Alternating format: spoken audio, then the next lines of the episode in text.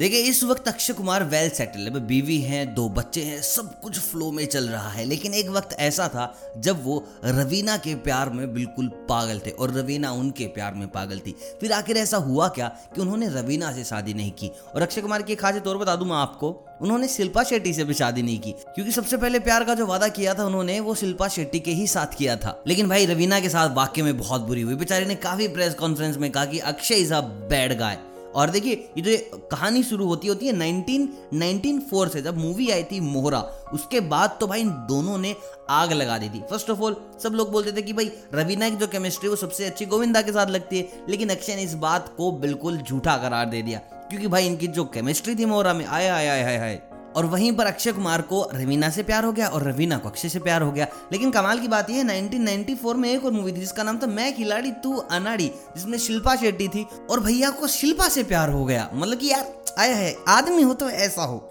उसके बाद आई 1996 में खिलाड़ियों का खिलाड़ी, फिर आई आपकी 1998 में कीमत, उसके बाद आई उसी साल एक और फ़िल्म जिसका नाम था बारूद, और यहाँ पर इन दोनों ने ना पागलपन मचा दिया था अपनी केमिस्ट्री से। उसके बाद आई पुलिस फोर्स इनसाइड स्टोरी जो 2004 में आई थी, और ये इन दोनों की आखिरी मूवी थी। क्योंकि भैया 2001 में शादी कर ली थी, किसने? अक्षय कुमार ने ट्विंकल खन्ना से, जो कि राजेश खन्ना की बेटी थी, जो कि एक बहुत बड़े स्टार है, आपको पता होगा।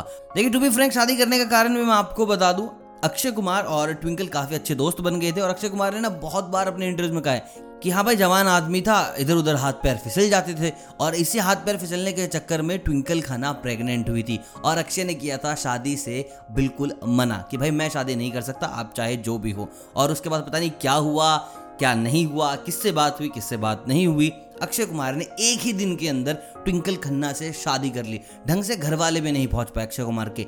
एक दिन एंड दैट्स ऑल अब इस चीज़ से समझ सकते हो आप कि भाई साहब कितने पावरफुल रहे होंगे राजेश खन्ना जी। बेटी ने कहा, शादी करनी है तो करनी है। और जैसे उनकी शादी की खबर बाहर आई मार्केट में बड़ा बवाल मच गया। उधर से शिल्पा शेट्टी रो रही है कि मेरे से शादी का वादा किया। उधर से रवीना टंडन रोई जा रही है कि मेरे से शादी का वादा किया। और भाई शादी ले गई कौन? ट्विंकल खन्ना।